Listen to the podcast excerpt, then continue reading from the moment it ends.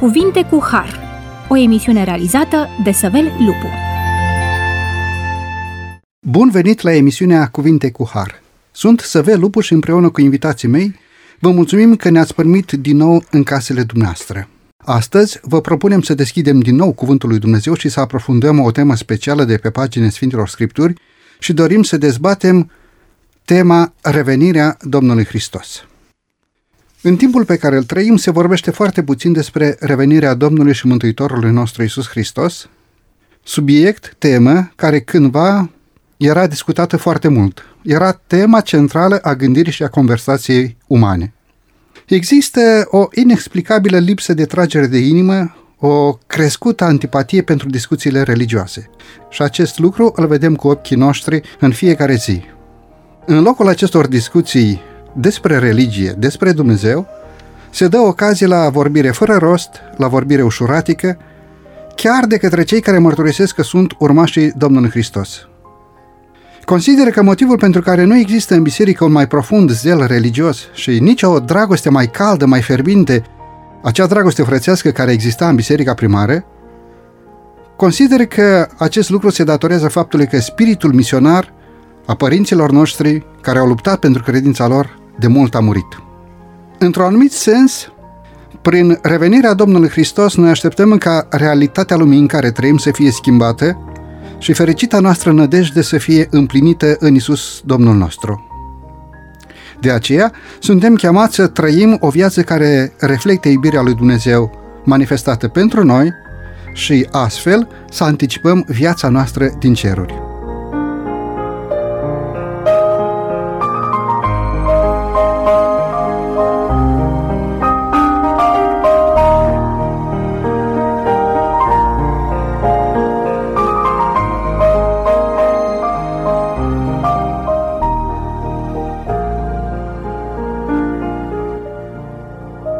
Să intrăm așadar în studio de astăzi.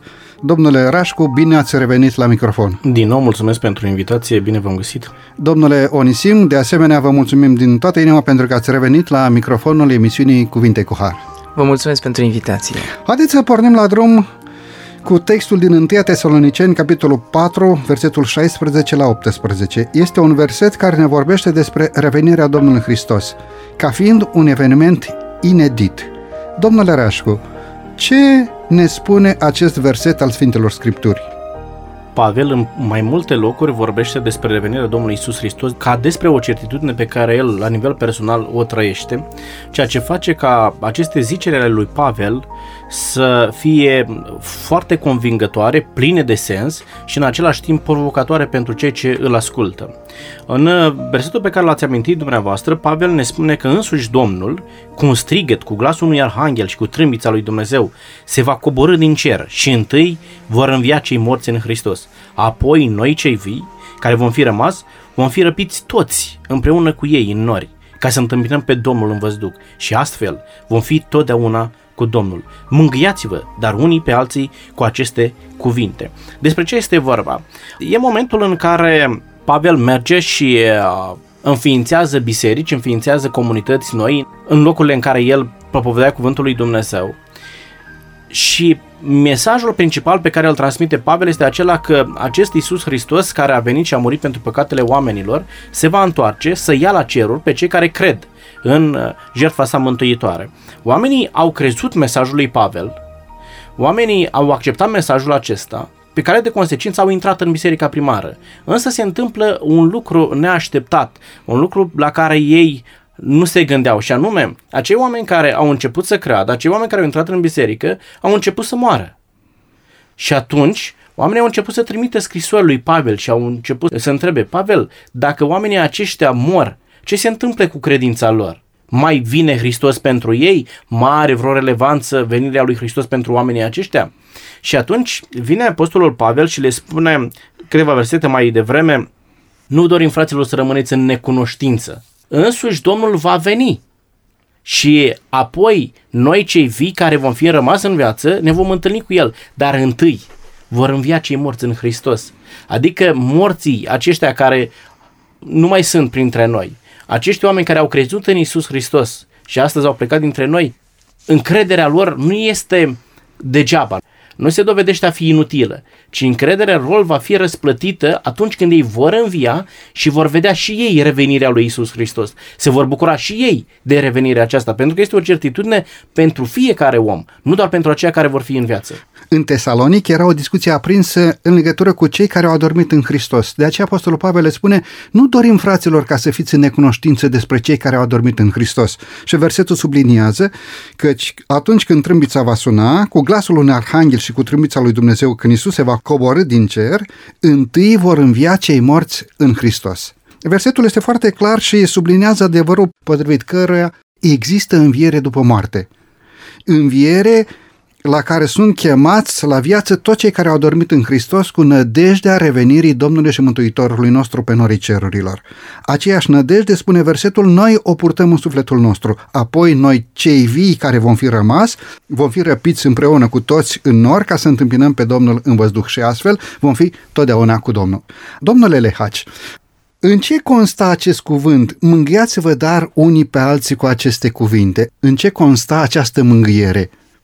Oamenii, așa cum a amintit și colegul meu, treceau prin această tragedie a umanității, prin moarte. Oamenii mureau, cum se întâmplă astăzi și în perioada aceea, oamenii și poate cei dragi creștini care credeau cu certitudine că Hristos a venit, l-au acceptat ca și Mesia, erau afectați de problematica morții. Și Pavel le spune și accentuează faptul acesta că Hristos personal, El va veni să rezolve problema morții. Spune că cu glasul unui arhanghel și cu trâmbița lui Dumnezeu, trâmbița lui Dumnezeu care are cheia și puterea să învie din morți. Deci le transmite acest mesaj creștinilor că ei au nevoie să fie mângâiați. În Tesalonic și în toate celelalte cetăți, orașe pe care le vizitase și în care Pavel venise și proporise credința creștină, era și concepția aceasta că oamenii mor și se duc undeva, sufletul lor trăiește, trec într-o altă ființă. Pavel îi asigură pe cei din Tesalonic că ei trebuie să se mângâie, să înțeleagă acest adevăr și această filozofie creștină bazată pe Biblie bazată pe ceea ce avem și în Vechiul Testament. Observați, există și o continuitate a învățăturilor. Mângâiați-vă cu aceste cuvinte, adică nu acceptați alte doctrine, o altă viziune, o altă concepție cu privire la lume. Acceptați ceea ce am primit de la Dumnezeu că noi vom învia și Dumnezeu va aduce o soluție pentru problema aceasta a morții. Versetul este foarte clar și subliniază două mari adevăruri. Primul dintre ele, Domnul Hristos se va întoarce, iar cei morți în Hristos vor învia, iar al doilea mare adevăr care contrazice nemurirea naturală a sufletului, despre care vom vorbi un pic mai târziu în emisiunea de astăzi și în emisiunea de data viitoare, cel de-al doilea mare adevăr, deci, este faptul că cei vii, care au trăit cu Hristos până la revenirea sa pe norii cerurilor, vor fi schimbați din slavă în slavă după Duhul Domnului. Domnule Rașcu, în Sfânta Scriptură avem multe versete ale Bibliei care vorbesc despre revenirea Domnului și Mântuitorul nostru Isus Hristos. Aș dori să amintiți pentru ascultătorii noștri de câte ori este amintit acest fapt în istoria Vechiului Testament și de câte ori este amintit în istoria Noului Testament și dacă aveți câteva versete care să confirme acest adevăr, potrivit căruia Domnul și Mântuitorul nostru Iisus Hristos se va întoarce pe norii cerurilor. De mai multe ori găsim uh, promisiunea revenirii Domnului Isus Hristos în Vechiul Testament, 1527 de ori, găsim în Vechiul Testament promisiunea că Mântuitorul Iisus Hristos va reveni. Este foarte important ca ascultătorii noștri să știe lucrul acesta, pentru că de cele mai multe ori este concepută revenirea Domnului Iisus Hristos ca fiind doar o găselniță a Noului Testament. Ceva pe care acest învățător Iisus Hristos, care a fost pe pământ, a spus că va reveni la un moment dat să își primească răsplata pentru binele pe care El l-a făcut atât timp cât a stat pe pământul acesta. Ori lucrul acesta nu este adevărat.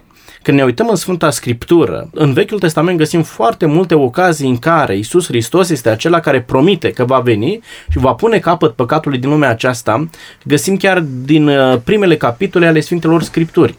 Geneza capitolul 3, versetul 15, este prima promisiune în care Mântuitorul uh, spune că va pune vrăjmășie între sămânța șarpelui și sămânța femeii, sămânța femeii va zdrobi capul șarpelui, iar sămânța șarpelui va zdrobi călcâiul seminței femeii. Adică lupta aceasta dintre Hristos și satana, la un moment dat, se soldează cu biruința lui Isus Hristos, Hristos va veni să-și ia ceea ce a câștigat prin moartea lui și în același timp să pună capăt păcatului din lumea aceasta. Ați adus în discuție acest verset din Geneza 3 cu 15. De fapt, este primul verset ca și făgăduință pe pagina Sfintelor Scripturi care a adus lumină în sufletul primilor noștri părinți, Adam și Eva. Și nu numai lor, ci generații de-a rândul am privit la acest verset ca la făgăduința în care Domnul Hristos promite biruința.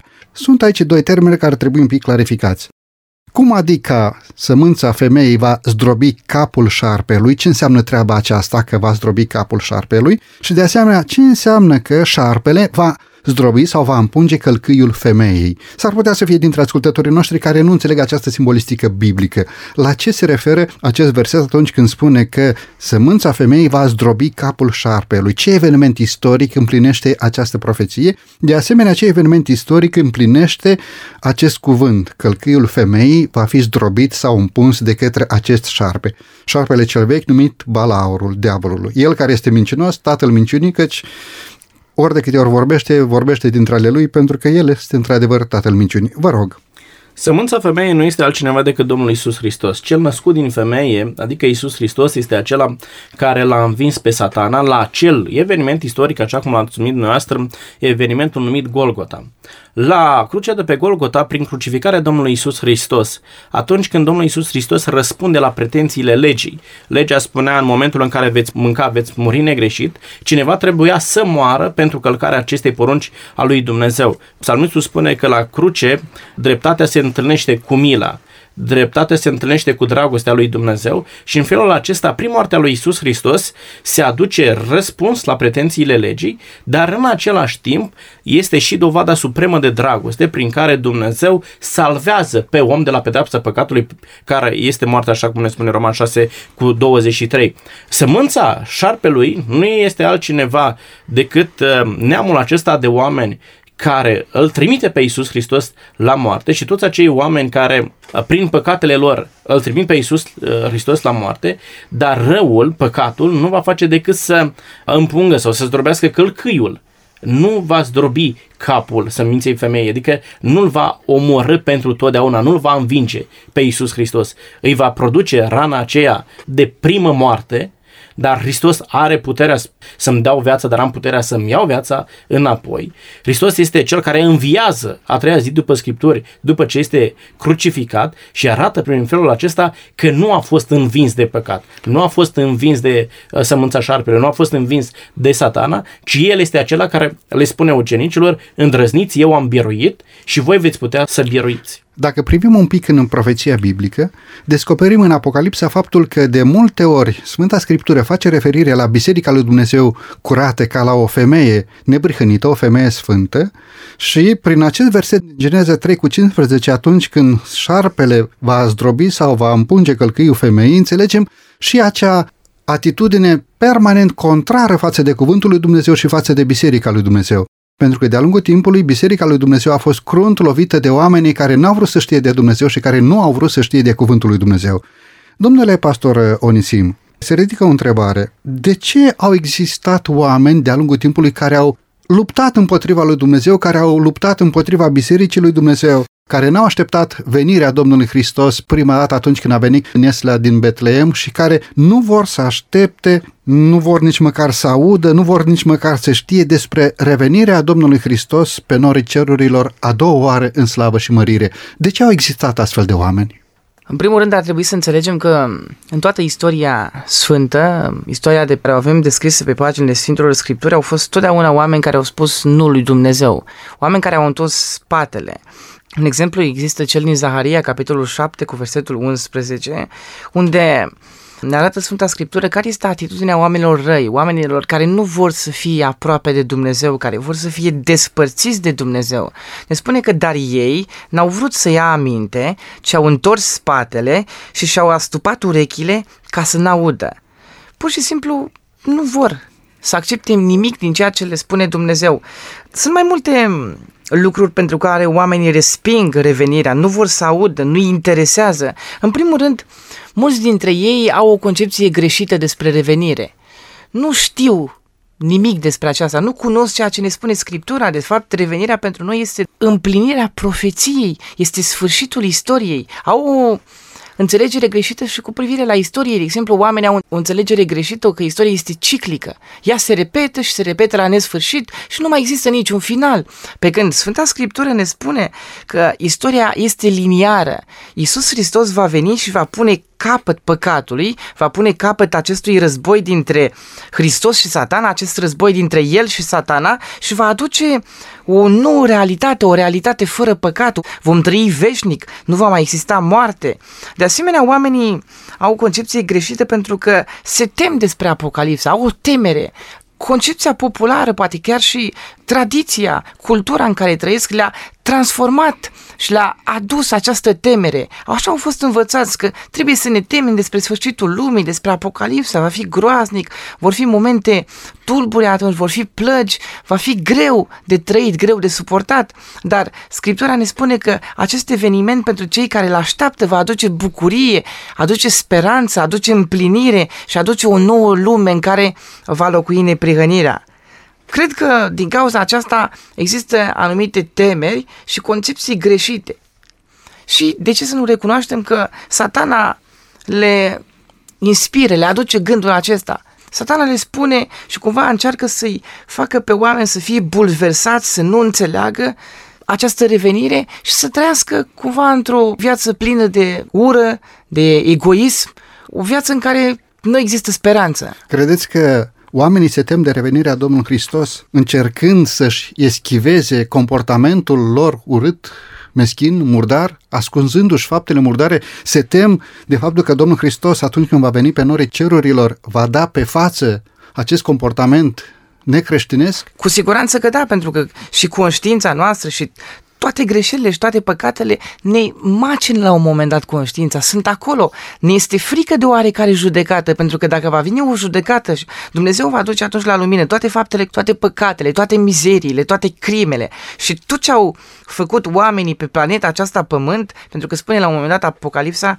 că Dumnezeu va veni să-i nimicească pe cei care prăpădesc pământul pe cei care au distrus pământul, pe cei care au distrus ceea ce Dumnezeu a creat. Normal că ești speriat atunci când viața ta nu este în rânduială, dar atunci când trăiești o viață neprihănită, când trăiești o viață în lumina Scripturii și când iubești cuvântul lui Dumnezeu, ești aproape de el, trăiești de fapt așteptând revenirea, atunci nu te tem de judecată, pentru că judecata este momentul în care Dumnezeu face dreptate și Dumnezeu aduce de fapt neprihănirea totală. Dumnezeu își permite să forțeze voința umană sau de fiecare dată respectă această alegere a oamenilor, chiar dacă ei o fac în defavoarea lor, în defavoarea cauzei lor, chiar dacă ei aleg într-un anumit sens să moară și să moară pentru veșnicii, pentru că Iisus Hristos, la revenirea sa pe norii cerurilor, va aduce viață. În momentul în care omul nu-L alege pe Domnul Hristos, sine qua non alege moarte. Credeți că Dumnezeu ar putea să forțeze voința umană pentru că omul să-l aleagă pe el? Niciodată. Dumnezeu ne-a creat ființe libere.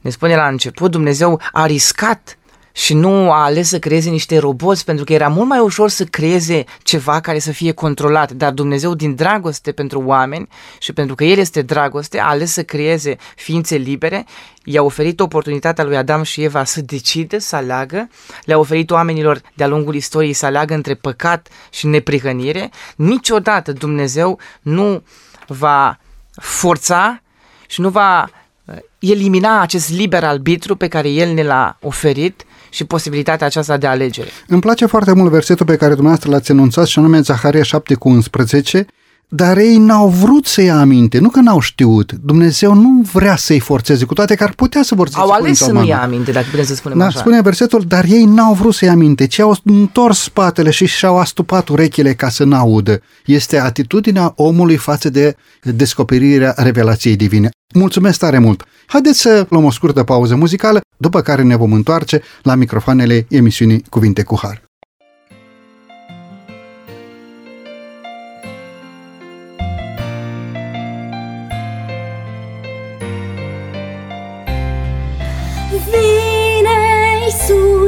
Mângâiere și speranță. Vine Iisus, ochii mei îl vor vedea. Vine Iisus, o ce sfântă dimineață. Vine Iisus, îmbrăcat în toată slava sa. Pe aripi de veșnicii Acasă în cer ne-am odihnit Înălța vor osanale Glasul mulată de copii. Vine Iisus, El aduce mântuire. Vine Iisus, bucurie pe pământ. Vine Iisus, o ce mare fericire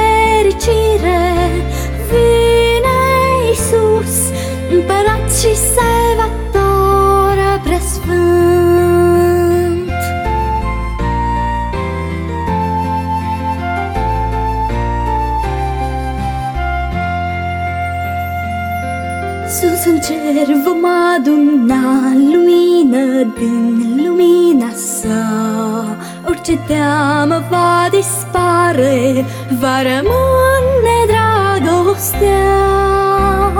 Vine Iisus, mângâiere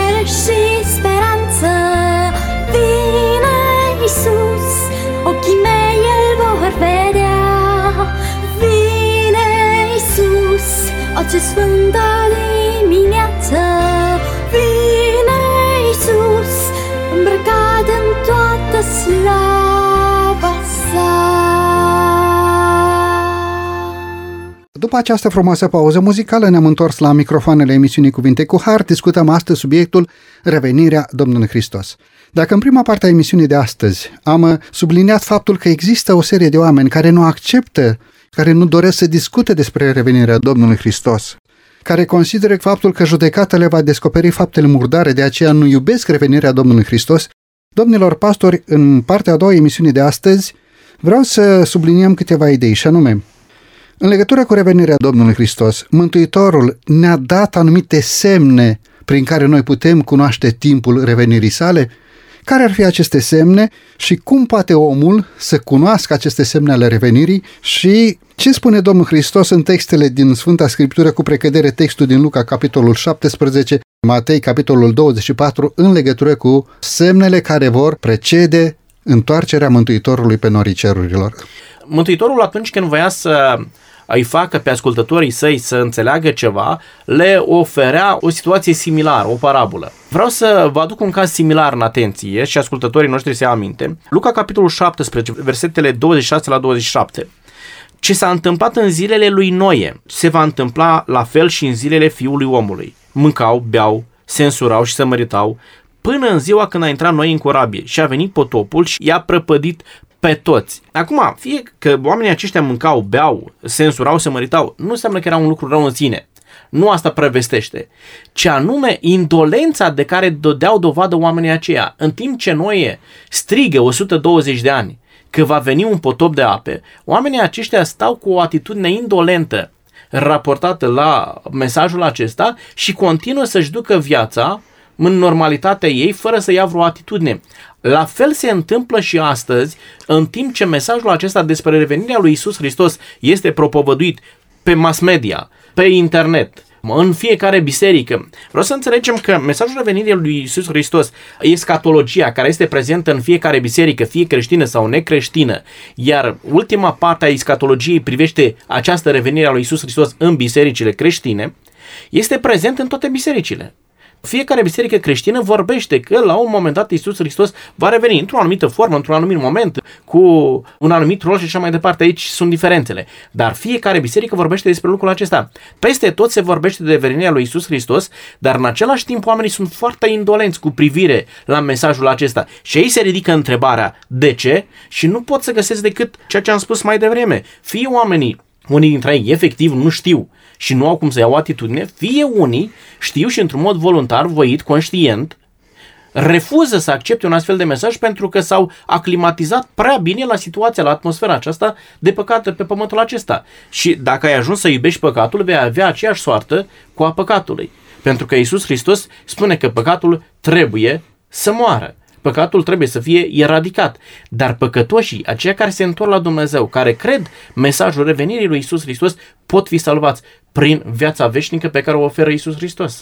Mulțumesc tare mult! Totuși m-aș întoarce la ceea ce spunea Domnul Hristos în legătură cu semnele revenirii sale. Înainte de a pleca de pe pământ, Domnul și Mântuitorul nostru Isus Hristos a spus ucenicilor săi, băgați de seamă să nu vă înșele cineva. Ce argumente aduce în discuție Domnul Hristos asupra cărora atrage atenția ucenicilor și nu doar ucenicilor, ci și nouă astăzi. Vorbeam de capitolul 24 din Matei. Ei bine, în acest capitol, Domnul Hristos subliniază foarte clar câteva evenimente care se vor întâmpla înainte de revenirea Mântuitorului pe norii cerurilor. Domnule Onisim, haideți să subliniem câteva semne prevestitoare a revenirii Domnului Hristos pe care Biblia ni le descoperă chiar în acest capitol din Matei 24.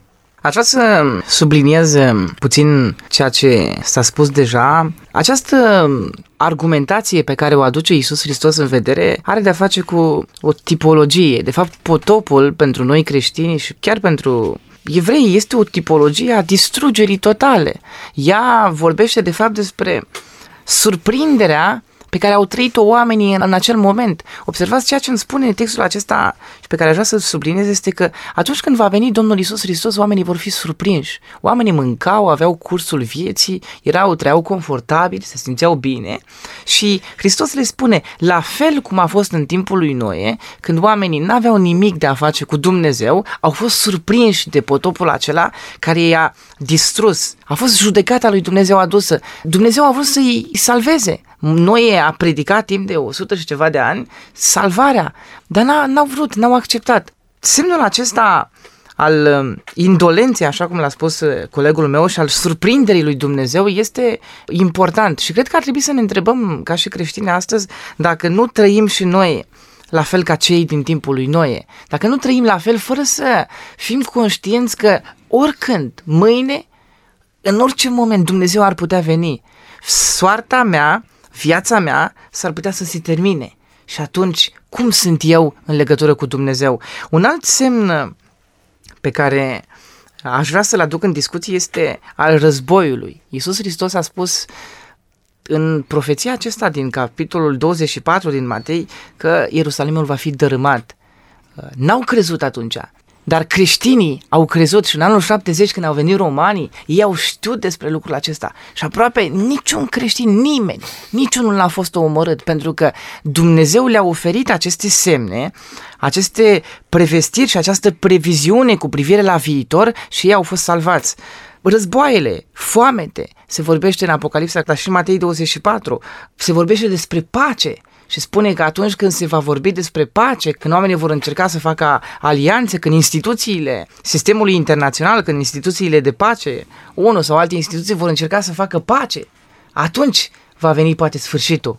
De asemenea, semnul cel mai important care ne vorbește despre revenire și ne oferă o asigurare este când Evanghelia aceasta a împărăției, când această veste bună despre Hristos și despre venirea Lui va ajunge în toată lumea, atunci va veni sfârșitul. De fapt, singurul semn pe care îl avem cu certitudine este acest semn al predicării Evangheliei. Noi nu putem să facem previziuni, nu putem să spunem, domnule, va veni sfârșitul în 2050 așa cum au făcut alții. A existat Anul 2000 a fost un an de tensiune pentru lumea creștină și pentru lume în general. Anul 2012 se vorbea despre un sfârșit al lumii. Noi nu putem să facem previziuni și prevestiri cu privire la istorie decât bazându-ne pe cuvântul lui Dumnezeu. Acestea sunt semnele pe care le avem. Evanghelia trebuie să ajungă și această speranță, această veste bune cu privire la Isus Hristos trebuie să ajungă în toată lumea. Și atunci când va ajunge, sfârșitul va veni și Isus Hristos se va întoarce. Mulțumesc uh, foarte mult. În Matei, capitolul 24, de la 37 la 39, Domnul Hristos atrage atenția la zilele dinainte de potop. Domnule Florin, ce se întâmpla în aceste zile dinainte de potop?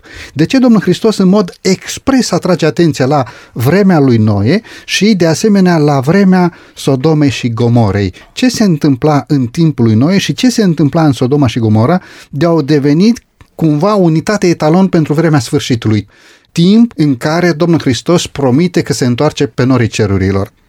Am amintit și mai devreme ceea ce se întâmpla în zilele lui Noe și anume că oamenii mâncau, beau, se însurau, se măritau până în ziua în care a intrat Noe în corabie și n-au știut. E un lucru foarte interesant ceea ce spune Hristos aici. Nu au știut nimic până când a venit potopul și i-a luat pe toți tot așa va fi la venirea Fiului Omului. Ce anume a făcut ca oamenii aceia să nu știe nimic? Nu a fost cineva care să îi avertizeze, n-a fost cineva care să intervină în drama acestor oameni, să îi oprească, să le spună să reconsidere opinia lor cu privire la viață? Nu cred că se întâmplă lucrul acesta. Ne spune Sfânta Scriptură, Amos, capitolul 3, versetul 7, spune, nu, Domnul nu face nimic fără să descopere taina sa robilor săi prorocii. Din totdeauna, în decursul istoriei, au fost oameni avizați de către Dumnezeu care să meargă și și să îi informeze pe cei din poporul lui Dumnezeu ce anume trebuie să facă cu privire la mântuirea lor la viața veșnică. Dar se întâmplă un alt lucru, în paralel cu ceea ce spune Hristos aici, că oamenii mâncau, beau și se măritau. Dați-vă ce spune exact ceea ce se va întâmpla în zilele acestea, se întâmpla și atunci. 2 Timotei, capitolul 3, de la versetul 1. Să știi că în zilele din urmă vor fi vremuri grele. De ce anume sunt grele vremurile? Pentru că oamenii vor fi iubitori de sine, iubitori de bani, lăudăroși, trufași, ulitori, neascultători de părinți, nemulțumitori, fără evlavie, fără dragoste firească, neînduplecați, clevetitori, neînfrânați, neîmblăziți, neiubitori de bine, lista poate continua și dacă este să faci un CV al acestei lumi, este cel din 2 Timotei 3 cu 1 la 5. Încheie ultima parte a versetului 5, având doar o formă de evlavie, dar tăgăduim puterea lui Dumnezeu, depărtează-te de oamenii aceștia. Pentru că oamenii erau iubitori de plăceri, nu aveau timp să asculte avertizarea lui Noe. Pentru că oamenii erau lăudăroși, pentru că oamenii erau trufași, nu luau în considerare ceea ce spunea Noe. Acesta este motivul pentru care ei nu știau, nu pentru că cineva nu i-a avertizat. Era acolo Noe și predica în fiecare zi și pe deasupra construia și corabia și nu o construia pe malul mării, ci o construia pe vârful muntelui, până s-a ajuns să spună că ia uite, Noe construiește corabia în vârf de munte. Deci avea o dovadă că ceea ce se spune corespundea unui adevăr, prezent și în acel timp. Nu era doar un mesaj verbal, dar era și prezența corăbii acolo, era ceva fizic, ceva palpabil, ceva care ar fi putut să îngrijoreze. Deci omul acesta construiește o astfel de corabie, iar Noie nu era oricine, era un om credibil în societate până în momentul în care a început să propovăduiască venirea potopului. Aidoma, spune Sfânta Scriptură, spune Domnul Isus Hristos, se va întâmpla și în zilele de astăzi. Nu poate să spună cineva că societatea modernă nu este avertizată cu privire la finalul existenței acestui pământ în forma aceasta și la refacerea acestui pământ printr-un eveniment de proporții universale prin revenirea lui Isus Hristos. Toți oamenii sunt informați. Oamenii află lucrul acesta prin canale, prin resurse multiple. Dar oamenii refuză să știe așa ceva. Oamenii refuză să audă. Oamenii refuză să dea credit unui astfel de mesaj. Nu în puține ocazii, ucenicii au fost întâmpinați cu un răspuns asupra acestor lucruri, te vom asculta într-o altă ocazie.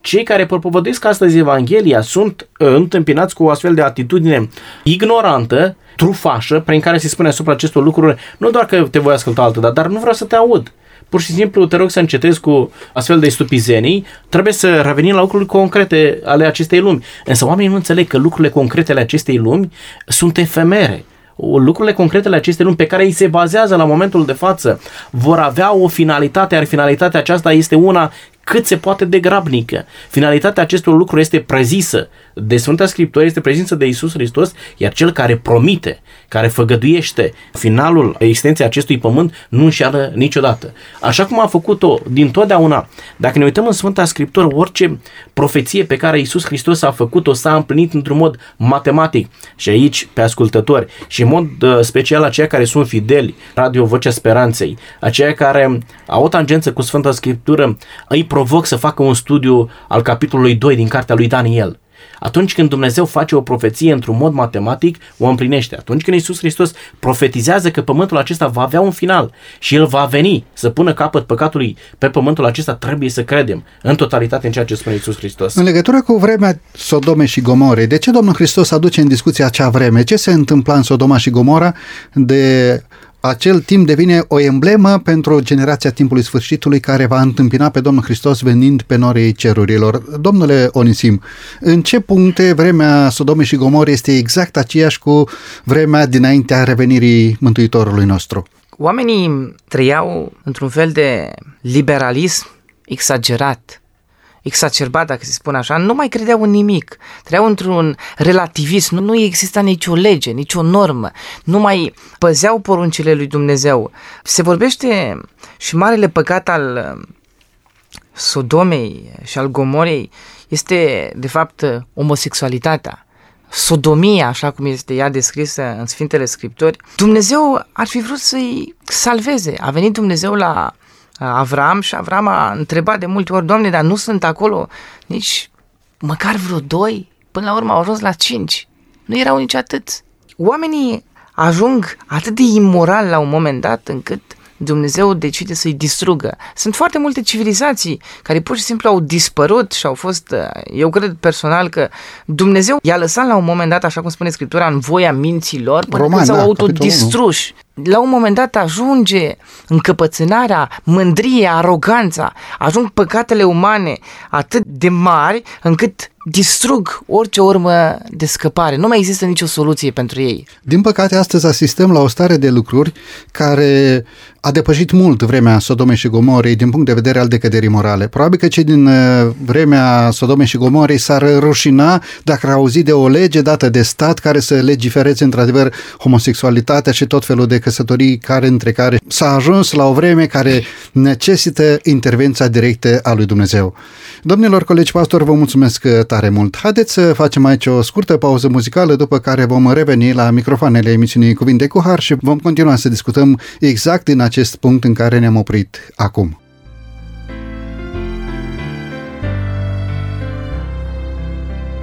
Sfârșitul veacului trăim, cu lupte, ură și război,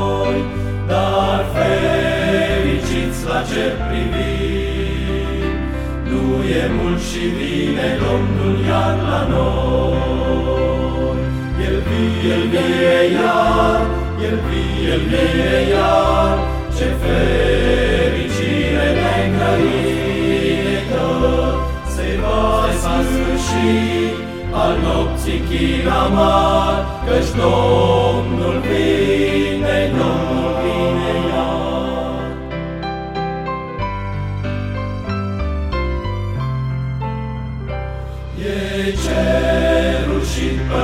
pământul plin de semnele venirii Lui. Cuvântul Său e da, amin. În el nicio umbră de schimbare nu. El vie, el vie iar, el vie, el vie iar, ce fericire ne grăită, al nopții chin amar, căci Domnul vine, Domnul vine iar.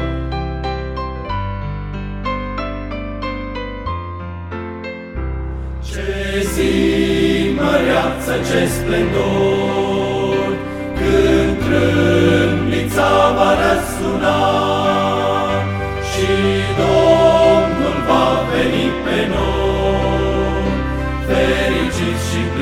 plini de slavă vom cânta. El vine, El vine iar, El vine, El vine iar, Ce fericire ne îngrăită, Se va, se va sfârși al nopții chin amar, Căci Domnul vine, Domnul vine iar. El vine, El vine iar, El vine, El vine iar, Ce fericire ne grăită, Se va, se va sfârși al nopții chin amar, Căci Domnul vine,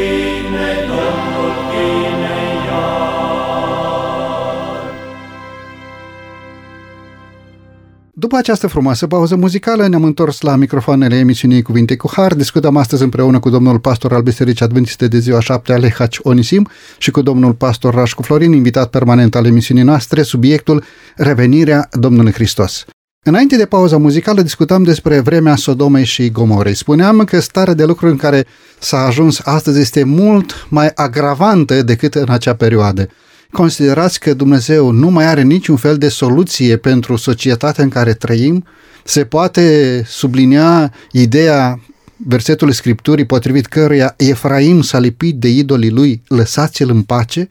Credeți că mai există vreo soluție de vindecare din punct de vedere moral a pământului pe care trăim? Sau ceea ce Domnul Hristos a prezis se va întâmpla exact lucruri care vor grăbi revenirea Domnului Hristos? Domnule Rașcu, vă rog? Niciodată atunci când te raportezi la Dumnezeu nu poți să spui că nu are soluții. De aceea este Dumnezeu și de aceea noi credem în Dumnezeu pentru că lumea ajunge să o ia razna în momentul în care nu mai crede în Dumnezeu. Și drept dovadă este ceea ce se întâmplă astăzi. Da, Dumnezeu are o soluție. Soluția pentru ca păcatul să fie stopat pe pământul acesta nu este o reișapare, a păcatului, ci este vorba despre o eradicare a păcatului. Ceea ce vorbește cartea Apocalipsei, da? capitolul 21, el va face un cer nou, un pământ nou, pământul acesta va fi curățat prin foc. Dumnezeu trebuie să pună capăt păcatului în forma aceasta pentru ca păcatul să nu mai fie reactivat vreodată. Mântuiții care vor ajunge în împărăția lui Dumnezeu, cei care au trecut prin drama păcatului, datorită grozăviei păcatului pe care au trăit-o pe pământul acesta, niciodată nu vor încerca să mai experimenteze drama prin care au trecut uh, pe pământul acesta. Dar noi trebuie să înțelegem un lucru. Vedeți-vă ce spune cartea Romanul capitolul 1. Ce anume duce la grozăviile care se întâmplă pe pământul de față? Este ceea ce vorbeam uh, mai devreme. Îmi aduc aminte ce spunea un uh, politician legat de Europa. Și spunea așa, Europa a rezistat de-a lungul timpului datorită valorilor creștine prezente în Europa. Fără astfel de valori, Europa nu ar fi ajuns să fie ceea ce există astăzi. Și vreau să mă opresc aici. Ieri îmi spunea soția mea, despre căsătoria a doi pastori homosexuali care au primit și parohii undeva în Europa. Și atunci am făcut conexiunea cu ceea ce spunea politicianul acesta. Și acum l-aș întreba dacă m-aș întâlni cu el, mai are Europa aceleași valori creștine? Căsătoria acelor pastori homosexuali face parte din acele valori creștine prin care Europa se dezvoltă, prin care Europa crește? Sau prin darea la o parte a acestor valori creștine, Europa va avea parte de o implozie. Europa se autodistruge datorită faptului că renunță la ceea ce spune Dumnezeu. Și aminteam uh, ceea ce spune Pavel în uh, Romani.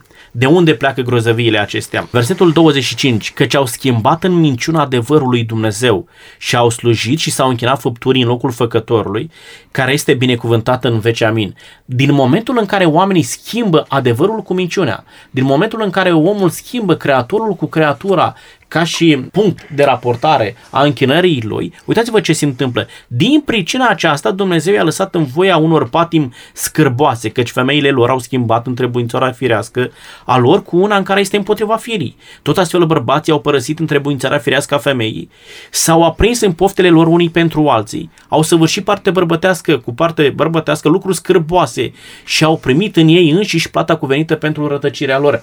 Cauza este tocmai înlăturarea adevărului lui Dumnezeu. De aceea spune la un moment dat Iisus Hristos, Ioan capitolul 14, versetul 6, eu sunt calea, adevărul și viața.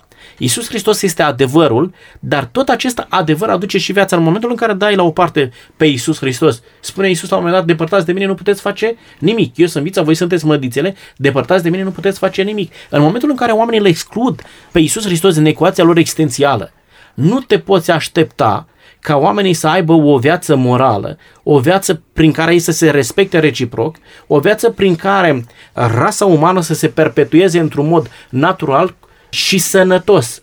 Europa, lumea de astăzi, prin uh, practicile acestea, nu face decât să se autodistrugă. Însă Dumnezeu nu va aștepta momentul acesta, ci va aduce mai repede și îmi place să cred cât mai repede capăt acestei degringolade în care rasa umană se află în momentul de față. Mulțumesc tare mult! Aș dori să facem un pas înainte și după ce am discutat despre decăderea morală în care lumea din timpul sfârșitului se afundă tot mai mult și tot mai mult, timp în care Domnul Hristos atrage atenția asupra faptului că ceea ce s-a întâmplat în vremea lui Noe și ceea ce s-a întâmplat în vremea cetăților Sodoma și Gomora se va repeta într totul în vremea sfârșitului, aș dori să mergem un pic înainte și să discutăm despre terminarea resurselor fizice ale planetei Pământ, cât și despre faptul că noi oamenii am învățat să ne autodistrugem. Aș dori să discutăm un pic despre capacitatea de distrugere a planetei. Ce se întâmplă în momentul de față cu aceste armate, armamente, cu aceste arsenale de arme uh, de nimicire în masă, după cum ne este spus, după cum știm că capacitatea acestor arme e atât de mare încât pământul nostru s-ar putea distruge de 3 ori, după alții de 30 de ori sau după alții de 300 de ori. Credeți că aceste arme vor exploda la revenirea Domnului Hristos? În ce măsură trebuie să ne temem de o apocalipsă prin armele nucleare? E adevărat că trăim astăzi într-un timp al proliferării armamentului nuclear, în care chiar recent s-a anunțat că Corea de Nord a testat cu succes armamentul nuclear, a fost o amenințare la adresa sistemului internațional. America cumva a negat lucrul acesta.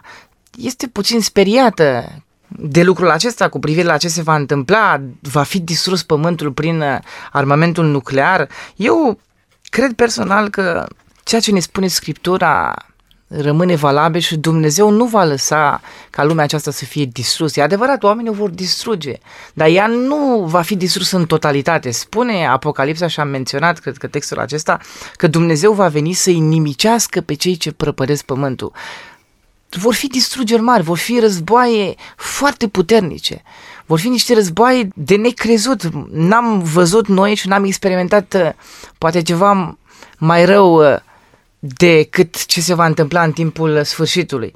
Dar poporul lui Dumnezeu, și cred că asta ar trebui să înțelegem noi, va exista un popor al lui Dumnezeu, o rămășiță, niște oameni credincioși care vor fi protejați.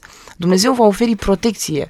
Trebuie să luăm în calcul și exemplul pe care îl avem din Egipt, unde au fost date acele plăgi care se vor repeta în timpul sfârșitului, care vor distruge umanitatea, care vor distruge oamenii răi, cei care se revoltă împotriva lui Dumnezeu. Tind să cred pentru noi, cei care vrem să fim credincioși, vrem să rămânem sub protecția lui Dumnezeu, că vom fi, vom fi salvați. Nu știm cum. Din punct de vedere omenesc, armele pe care le avem astăzi, tehnologia, armamentul nuclear, toate armele care sunt, ar putea să ne distrugă pe toți. Da, trebuie să înțelegem că în spate este Dumnezeu. Și sunt câteva exemple în care Dumnezeu a intervenit chiar în istorie. Au existat în istoria noastră, în istoria războiului rece, conflictul din Cuba în care la un moment dat rușii au dus armament nuclear acolo și a existat cumva o amenințare. Și se pare că atunci a fost momentul cel mai tensionat din toată istoria aceasta când era pe punctul să fie lansată o, o asemenea armă nucleară. Dar Dumnezeu a lucrat într-un fel și Dumnezeu prin providența lui conduce istoria și nu s-a întâmplat. Nu cred personal că pământul acesta va fi distrus de oameni. Cred că Dumnezeu este deasupra și Dumnezeu va distruge, va aduce judecată și atunci va distruge El prin foc. Spune cuvântul inspirat la un moment dat și cred că este important să luăm în calcul și punctul acesta de vedere, că pământul atunci când va fi distrus prin foc, după ce vor fi judecați, după Armagedon, după ce satana va încerca el să distrugă cu tot arsenalul negativ pe care îl are, că Dumnezeu va aduce foc din cer, Dumnezeu va aduce un cataclism escatologic, apocaliptic, care va distruge planeta. Și spune cuvântul inspirat Ellen White că la un moment dat atunci va exploda pentru că se va folosi cumva Dumnezeu de tot arsenalul acesta. Va fi petrol, va fi bombe, vor fi, toate vor exploda atunci. Textul din a doua Petru 3 cu 10 în continuare spune pământul cu tot ce este pe el va arde. Va arde, atunci va arde. Dar acest foc uh, nu va fi de la om.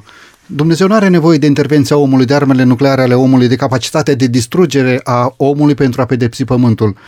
Tot acel verset aduce și o undă luminoasă și anume, dar noi după făgăduința lui așteptăm un cer nou și un pământ nou în care va locui neprihănirea. Deci noi nu avem a ne teme de faptul că pământul se va autodistruge prin capacitatea nucleară a acestei planete. Însă noi, după făgăduința lui, așteptăm un cer nou și un pământ nou, după versetul pe care l-am citit și este și îndemnul din versetul 13, de aceea, preiubiților, fiindcă așteptați aceste lucruri, străduiți-vă să fiți găsiți înaintea Lui, fără prihană, fără vină și în pace. Domnilor colegi pastori, pentru încheierea acestei emisiuni, v-aș ruga să ne dați câteva sfaturi în legătură cu pregătirea pe care trebuie să o facem în vederea întâlnirii cu Domnul și Mântuitorul nostru Isus Hristos atunci când va veni pe norii cerurilor ce sfat ați oferi celor care ne ascultă în vederea acestei pregătiri? Domnule pastor Rașcu, ce făgăduințe deosebite avem din Apocalips în legătură cu această pregătire pe care noi trebuie să o facem și cu promisiunea că Domnul Hristos va veni nu ca să pedepsească pe cei nelegiuiți, ci Domnul Hristos va veni să răscumpere și să mântuiască pe cei credincioși. Care sunt aceste făgăduințe, vă rog? Aș vrea din cartea Apocalipsei să aduc în atenția ascultătorilor noștri două mesaje, două texte din uh, Apocalips capitolul 1 și Apocalips capitolul 22. Primul și ultimul capitol. În primul capitol spune în versetul 7, Iată eu vin pe nor și orice ochi îl va vedea, chiar și cei ce l-au străpuns. E un motiv de speranță. Să ai certitudinea că fiecare om îl va vedea pe Iisus Hristos în momentul în care va veni pe norei cerului. Pentru că ce se întâmplă în momentul în care Iisus Hristos vine, are loc și învierea morților și toți îl vor vedea pe Isus Hristos, chiar și acei oameni care l-au străpuns. Credința în Isus Hristos că este mântuitorul tău personal, chiar de acum, nu va deveni cândva, ci el a devenit din momentul în care tu l-ai primit în viața ta, este ceea ce trebuie să facă fiecare ascultător, trebuie să facă fiecare om, pentru că atunci când va veni Isus Hristos să poată spune, acesta este Mântuitorul meu în care am crezut, acesta este Mântuitorul care oferă răspata și anume viața veșnică. Domnule Onisim, ce ați sfătuit pe ascultătorii noștri în uh, vederea pregătirii pentru a-L întâmpina pe Domnul Hristos atunci când Mântuitorul va reveni pe norii cerurilor? Ce sfat ați oferi în încheierea acestei emisiuni de astăzi? Sfatul meu frățesc și prietenesc este să reușim să trăim așteptarea, să trăim așteptând, să fie dorința aceasta în noi și în fiecare lucru pe care îl facem, tot ce facem pe pământul acesta, indiferent de ce se întâmplă, să luăm în calcul faptul că Hristos se întoarce, să ne bucurăm de evenimentul acesta, pentru că în Matei ne spune că eu mă duc să vă pregătesc un loc și după ce mă voi duce și vă voi pregăti un loc, mă voi întoarce și vă voi lua cu mine ca acolo unde sunt eu să fiți și voi. Cred că această dorință pe care o are Hristos ar trebui să fie și dorința noastră. Ca acolo unde este El, acolo cu Dumnezeu să fim și noi. Asta îmi doresc și asta vreau să transmit ascultătorilor, aceeași dorință de a trăi așteptând și de a-și dori ca să fie împreună cu Dumnezeu acolo. Domnilor colegi pastori, vă mulțumesc tare mult pentru că astăzi ați binevoit să fim împreună în studioul emisiunii Cuvinte cu Har pentru a dezbate acest subiect deosebit de important. Aș dori să închei emisiunea de astăzi cu aceste cuvinte din 1 Tesaloniceni, capitolul 5, în care Apostolul Pavel descrie revenirea Domnului Hristos cu aceste cuvinte. Cât despre vrem și soroace, n-aveți trebuință să vi se scrie fraților, pentru că voi înși vă știți foarte bine că ziua Domnului va veni ca un hoț noaptea, iar în versetul 4 adaugă, dar voi, fraților, nu sunteți în întuneric pentru ca ziua aceea să vă prindă ca un hoț. Mulțumim lui Dumnezeu că avem lumină de pe pagina Sfintelor Scripturi pentru a înțelege, pentru a trăi, pentru a practica în viața de fiecare zi aceste învățături legate de revenirea Domnului Hristos.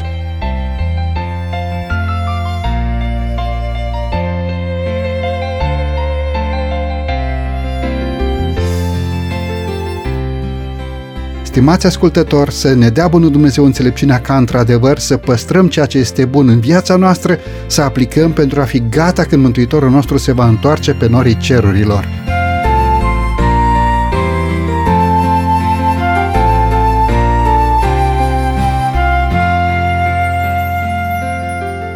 De la microfonul emisiunii Cuvinte cu Har, Săber Lupu, iar din regia tehnică, Cătălin Teodorescu, vă mulțumim pentru atenția care ne-ați acordat-o timp de 50 de minute. Până data viitoare, bunul Dumnezeu să fie cu noi cu toți. La revedere tuturor!